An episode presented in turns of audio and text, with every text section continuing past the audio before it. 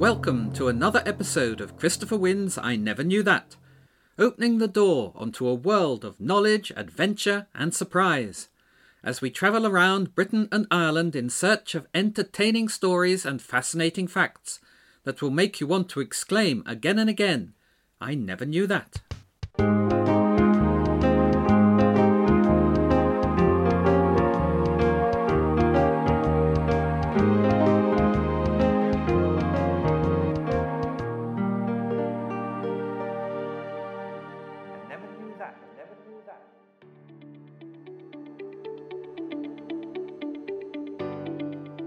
Christopher Winn, author of the I Never Knew That book series about the countries and peoples of Britain and Ireland, and I will be your guide as we travel around the regions of England, Scotland, Wales, and Ireland, meeting friends along the way and learning about the people and places that make these beautiful islands the most magical place on earth.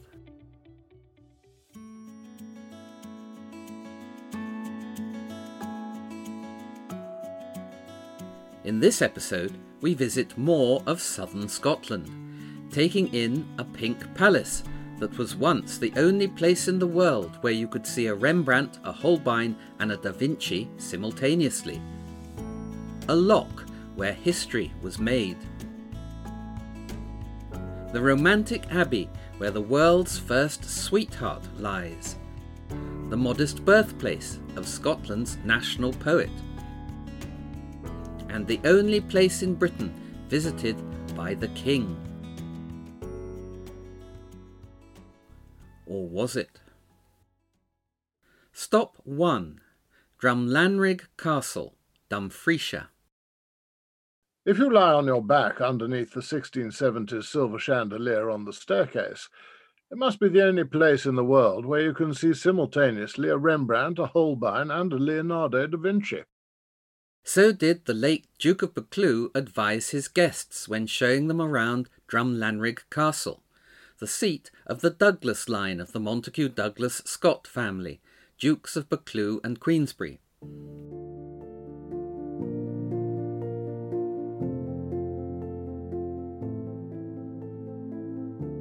Alas, this extraordinary artistic contortion is no longer viable, for in 2003, in Britain's biggest ever art theft, the Da Vinci painting, Madonna of the Yarn Winder, worth an estimated £30 million, was stolen by two men posing as tourists, who overpowered a young female tour guide and lifted the painting from its wall mounting, while assuring two startled tourists from New Zealand who were witness to the scene Not to worry, love, we're the police. This is just practice.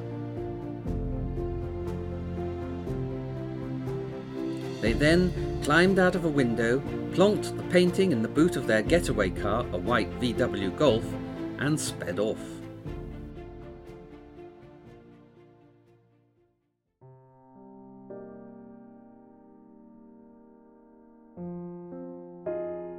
Duke was heartbroken, for Madonna of the Yarnwinder, which had been in the family for 250 years, was his favourite and the centrepiece of his magnificent art collection, and he would often take it with him when he moved between homes Bowhill, further east in the borders in Selkirkshire, and Boughton House in Northamptonshire. In 2007, the painting sensationally turned up, discovered in the offices of a prestigious Glasgow law firm after a police sting operation. But it was, alas, too late. The ninth Duke of Buccleuch had died one month before, aged 83. Madonna of the Yarnwinder is now in the safekeeping of the Scottish National Gallery in Edinburgh. The scene of the theft, the spectacular Drumlanrig Castle, known as the Pink Palace, stands on a high ridge overlooking the River Nith and was constructed of pink sandstone between 1679 and 1689. Built around a square courtyard with a square turreted tower in each corner, Drumlanrig is one of the most beautiful castles in a land of beautiful castles.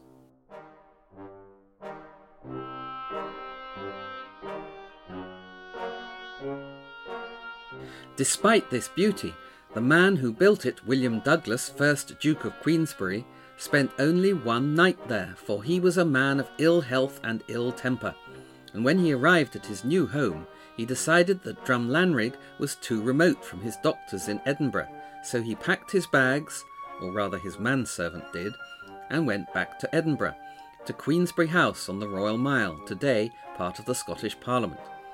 And he never returned.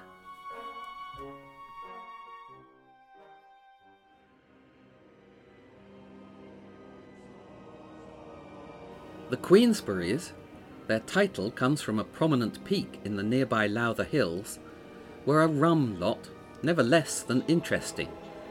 The second Duke was known as the Union Duke for his role in procuring the Treaty of Union between Scotland and England in 1707, for which he became very unpopular with the Jacobites in Scotland. And when his son and heir, James, went mad and ate a kitchen boy after roasting him on a spit, some of the Union Duke's opponents saw it as a symbolic punishment for what they regarded as a treacherous act.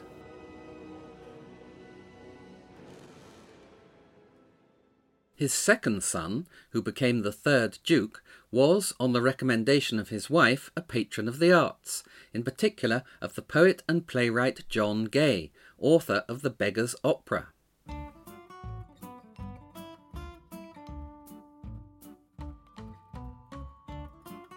The fourth Duke was a notorious bounder and rake who dedicated his life to gambling and the turf, and became known as Old Q, or the Goat of Piccadilly. His greatest pleasure was young ladies, especially young prima donnas, and in pursuit of this high calling, Old Q became a patron of the Italian opera, showing a kindly concern for a number of teenage singers with names such as La Zamperini or La Reina or La Tondino. Such qualities made Old Q a shoe-in for Sir Francis Dashwood's Hellfire Club, at whose nocturnal gatherings in the caves of High Wycombe he was able to fully indulge himself. In 1798, in order to pay for the dowry of a girl called Maria Fagniani, who he believed was his daughter, Old Q cut down vast numbers of trees at Drumlanrig, earning the wrath of the poet Burns, who wrote a searing poem about it on the window of a nearby inn. Verses on the destruction of the woods near Drumlanrig. In his later years, Old Q retired to his house on Piccadilly in London, where he spent many fruitful hours sitting at the bow window admiring the girls passing by outside, while his butler called out their names. His Grace's horse was kept tethered in readiness at the door, in case he should need to ride out in pursuit of some particularly fine young gal. Eventually, however, despite maintaining his libido by bathing in ass's milk scented with almonds, while partaking of hot buttered muffins plucked from the mouths of his dairymaids, Old Q reached a stage in life where he found his window seat so restful that he no longer felt the need to move from it. An acquaintance who went out to India to make his fortune returned to find old Q sitting in exactly the same spot as when he had left ten years earlier. Old Q died at the age of 85, unsurprisingly, of severe flux. Despite fathering any number of children, Old Q never married, and the dukedom of Queensberry passed to his cousin, the Duke of Buccleuch, while a separate title, the Marquisate of Queensberry, passed to another cousin, Charles Douglas. A later Marquis of Queensberry, the ninth, John Sholto Douglas, was a keen boxing enthusiast and sponsored the publication of the Twelve Rules for conducting a boxing match, which became known as the Queensberry Rules, an expression still used today to describe fair play and it was this Marquis of Queensberry who had the playwright Oscar Wilde imprisoned for having an affair with his son, Lord Alfred Douglas, known as Bosie.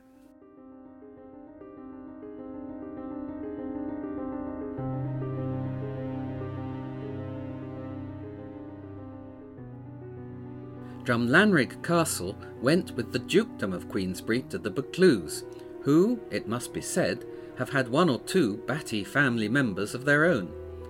The wife of the eighth Duke had a particular terror of bats, which were known to roost in the vast cavernous rooms of the castle, and one night she was walking through the great hall in the dark when she was assailed by a flock of bats. She ran wildly around the room trying to fend them off, shrieking, Bats! Bats! And after a minute or two, a solemn voice spoke out of the darkness. You called, Your Grace? It was the butler, Mr. Batts.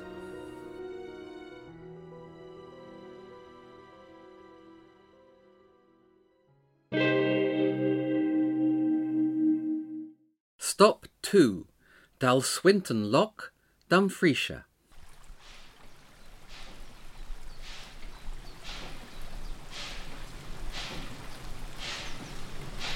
Wee slicket gowing timorous beastie. The best laid schemes of mice and men. Oh, what some bar the gift dearest to see herself as others see us. My love is like a red, red rose that's newly sprung in June. But to see her was to love her. The rank is but guinea's stung. Man's inhumanity to man. My heart is in the Highlands. A fine autumn morning, October 14th, 1788. A day after which the world would never be the same again. The bucolic surroundings of the man-made loch in the grounds of Dalswinton House near Dumfries echo to the unfamiliar wheezing sounds of a rudimentary steam engine, intermingled with the nervous patter of banker and entrepreneur Patrick Miller, engineer William Symington, artist Alexander Nasmyth, and the poet Robert Burns, passengers all on the first ever steamboat journey in the world.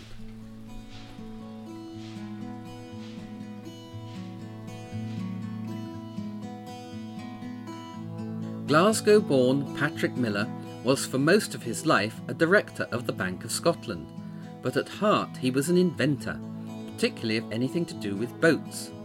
He designed and built a twin hulled warship for the Swedish Navy called the Experiment of Leith, powered by hand cranked paddle wheels set between the hulls. For this, he was rewarded by King Gustav of Sweden with a golden box filled with turnip seeds, which produced a yellow fleshed turnip of a type we now call a Swede. Rather cleverly, since they come from Sweden. Miller's Swedish turnips started the fashion in Scotland for turnips or neeps as an accompaniment for haggis.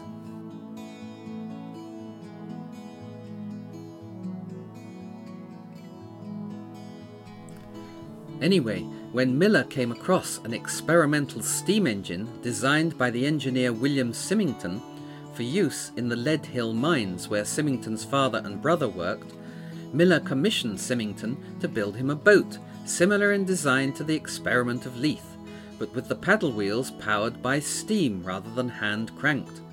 And it was this boat that set sail on Dalswinton Loch that fine October morning in 1788.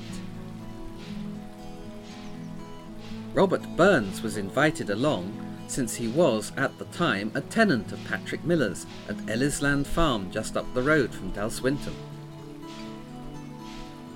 Alexander Nasmyth, the artist, was a protege of Miller's and shared the banker's interest in engineering, so was asked to help crew the boat. Nasmyth was also a great friend of Burns, and his rare contemporary portrait of Burns is famous as the best known portrait of Scotland's national bard, and has been reproduced across the world in every conceivable form, from shortbread tins to postage stamps. The trial of this, the world's first steamboat, was a success, and the boat carried its motley crew across the loch at a hair raising five miles per hour. Miller, alas, soon ran out of money and patience to carry on with the project, but Symington went on to build the world's first working steamboat for Lord Dundas, governor of the Forth and Clyde Canal Company, which he judiciously named the Charlotte Dundas after the boss's daughter. William Symington's steam engine can today be seen in the Science Museum in London. Swedes can be found in every good grocer's shop, and Nasmyth portrait of Robert Burns can be found in the Scottish National Portrait Gallery and on a biscuit tin near you.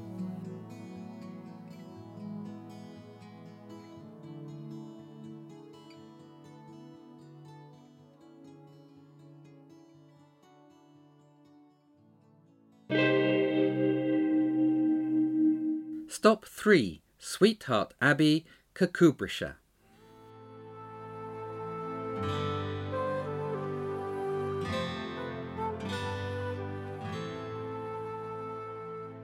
In 1273, the Lady Dervorguilla, descendant of the ancient lords of Galloway, founded an abbey in an idyllic wooded valley set between the dark and lonely mountain known as Criffel and the estuary of the River Nith on the Solway Firth, in memory of her husband John de Balliol. The village that grew up to serve the abbey was called, appropriately enough, New Abbey and is today a place of great charm and beauty. Its winding street lined with typically Scottish single story whitewashed stone cottages. The abbey was eventually destroyed like so many others at the Scottish Reformation, and the ruins are stark and towering, the shell remarkably intact.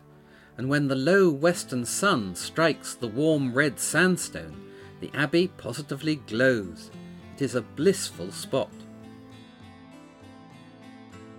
The province of Galloway used to cover the traditional counties of Kirkcudbrightshire and Wigtownshire, along with the southern part of Ayrshire and the western part of Dumfriesshire, and today forms the western section of the Dumfries and Galloway region. Galloway means land of the stranger Gaels, and was settled in the 8th century by Gaels from Ireland. In those times, the people of Galloway looked to Ireland rather than Scotland, and even today, Galloway maintains a distinctive character. Indeed, in the early 13th century, Alan, Lord of Galloway, led the English and Scottish settlement of Ulster, returning to where the people of Galloway had originally come from 500 years before. The first Lord of Galloway who we know much about is Fergus of Galloway, from whom all Fergusons, or sons of Fergus, around the world descend, and who ruled the province for some 50 years in the 12th century, managing to preserve a semi independence by maintaining good relations with both King David of Scotland and Henry I of England. Lady Dervorguilla was Fergus's great great granddaughter, and in 1223 she married a powerful Norman knight called John de Balliol, whose family came from Bailleul in France, thus bringing together two great estates. In 1263, John endowed funds to set up a hostel for poor students in Oxford, to which Dervorguilla later added of her plenty, and the hostel grew up to be Balliol College, Oxford.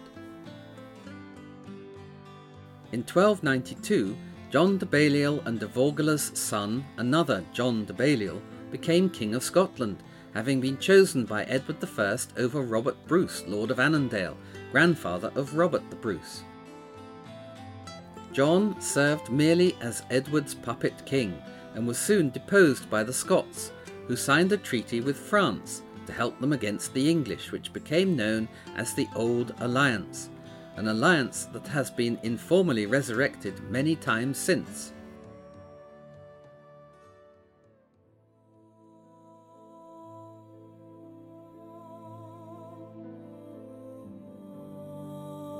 But back to the Lady Dervorguilla.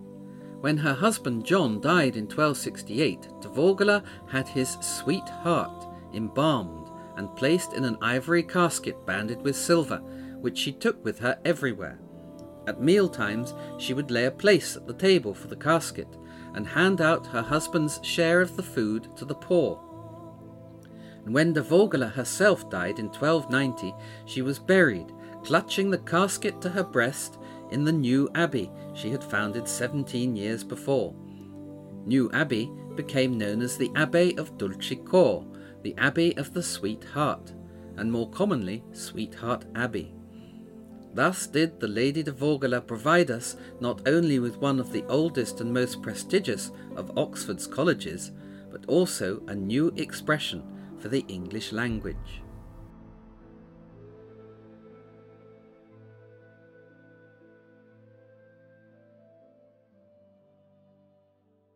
Incidentally, as a purely topical aside, New Abbey is the burial place of Sir William Paterson, one of the founders in 1694 of the Bank of England, and architect of the disastrous Darien scheme, a plan to establish an independent Scottish colony in Panama. The plan bankrupted the Scottish government and hastened the union of England and Scotland in 1707. Topical.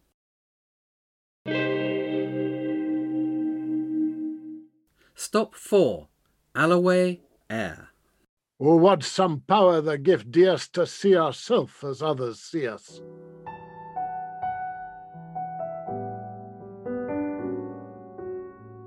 What others see of Robert Burns is every bit the glamorous poet, dashing and handsome with dark, burning eyes, a drinker, a womanizer, and a brilliant wordsmith who perfectly captured the Scottish spirit in dialect and song. There is no doubt that Robert Burns, Rabbie to his friends, is for many the face of Scotland. His birthday is remembered with Burns Night, celebrated by the Scottish diaspora and others around the world on 25th of January, and his poems contain lines that are quoted everywhere.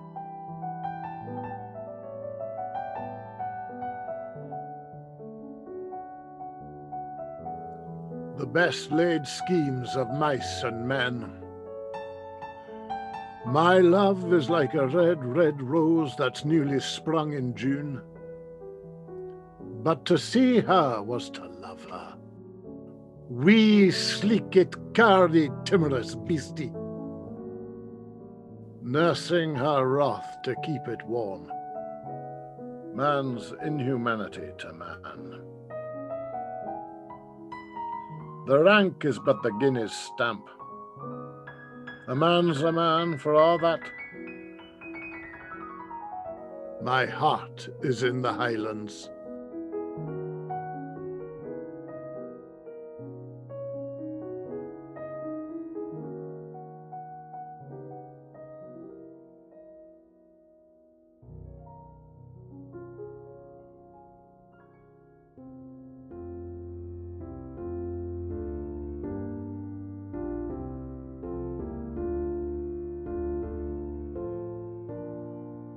Without doubt, his most famous work is Auld Lang Syne, based on an old Scottish song and traditionally used to bid farewell to the old year on New Year's Eve.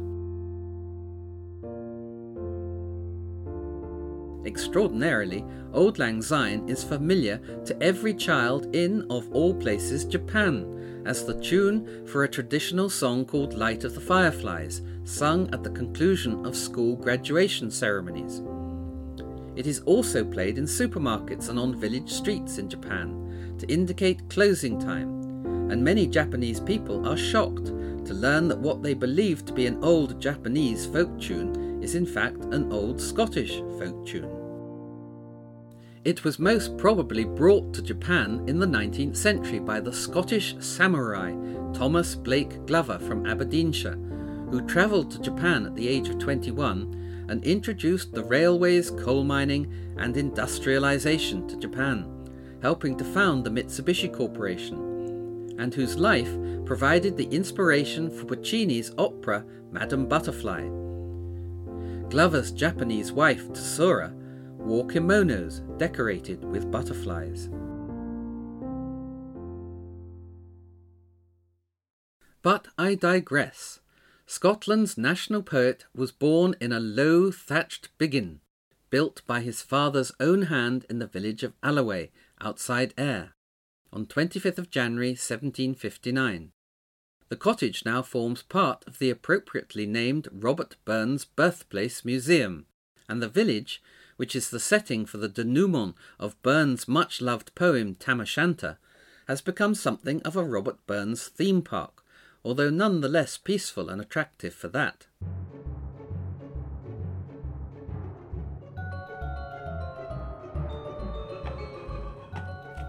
In the poem, Tam is riding home from the pub, drunk, on his grey mare Meg, when he is chased across the Brig o' Doon by a coven of witches who have been dancing provocatively around the haunted old kirk of Alloway.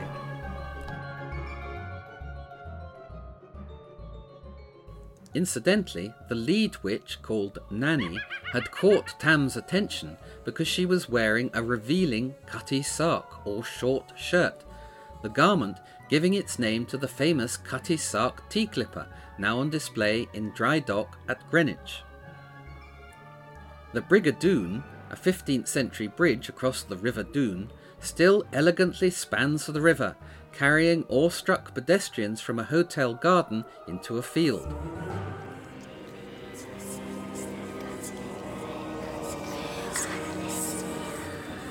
While the old kirk is an eerie, roofless ruin, lurking under dark, soundless, dank trees, which the good folk of Alloway bathe in a sinister green light at night to make it appear more haunted than it already is.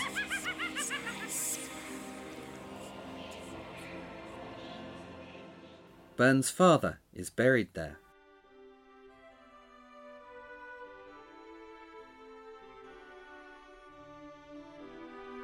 Just down the road from the kirk is the Burns Monument.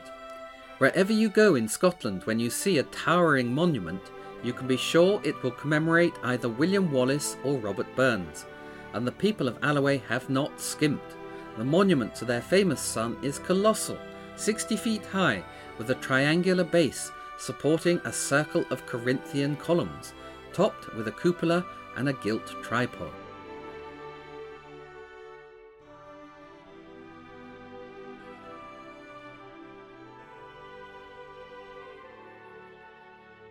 A man's a man for all that. as the poet might say. Stop 5 Prestwick, Ayrshire.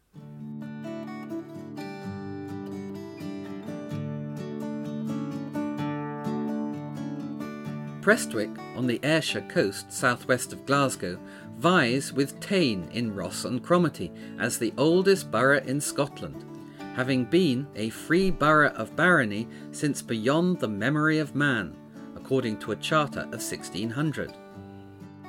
Mind you, the town seems to have always been ahead of its time. Robert the Bruce was cured of leprosy after drinking from a well in what was then the small fishing village of Prestwick, and in gratitude he founded a leper hospital there, making Prestwick arguably Scotland's first spa town. And in 1860, Prestwick Old Course hosted the first ever Open Golf Championship, the first tournament of its kind and the oldest golf tournament in the world. It was won by Willie Park Sr., who thus became the first champion golfer of the year. He went on to win the Open four times, and Prestwick went on to host the first 11 Open Championships before the tournament was shared around, with the old course at St Andrews becoming the second Open venue in 1873. Prestwick has hosted the Open 24 times in all, the last occasion being in 1925. In 1931, Prestwick became home to Scotland's largest swimming pool, the Lido, built on an old coal mine and with room for 1,200 swimmers. Alas, the pool was closed and demolished in 1972.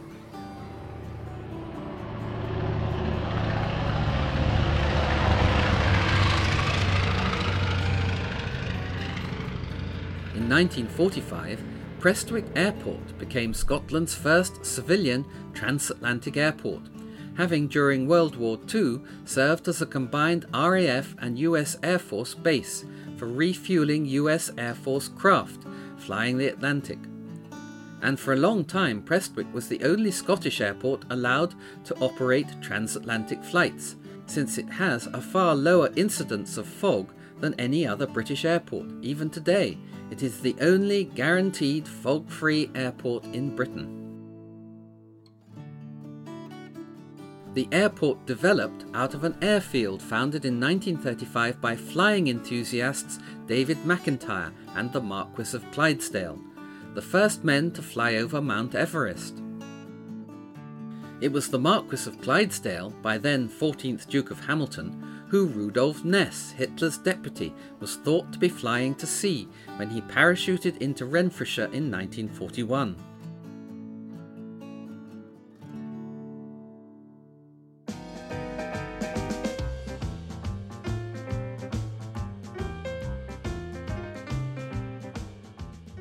But Prestwick's greatest claim to fame is as the only place in Britain where the King, Elvis Presley, ever set foot, allegedly.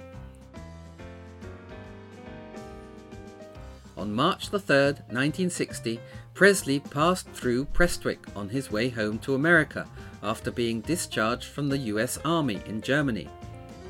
And while his plane was refueling, he spent an hour and a half mixing with the American base staff and the lucky few fans who had somehow found out that he was coming. There is a Hollywood style gold star plaque set in the floor of the terminal building commemorating the occasion. I said allegedly, for in 2008 the British rock star Tommy Steele confirmed a long running rumour that he and Elvis had driven around London together when Elvis paid a secret flying visit to England in 1958. So, where was it, Prestwick or London, or both?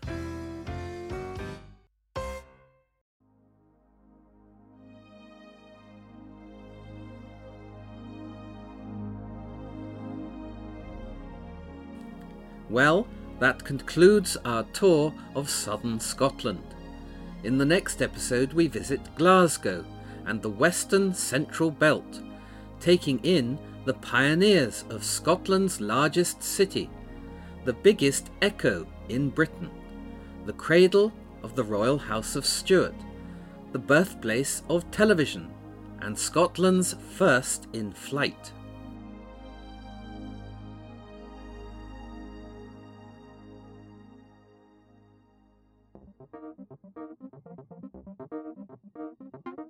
This has been an I Never Knew That production, brought to you by Christopher Winn, with guest star Rupert Van Sittert. Find out more at christopherwinns I Never Knew That.com and check out the I Never Knew That books online and at all good bookshops.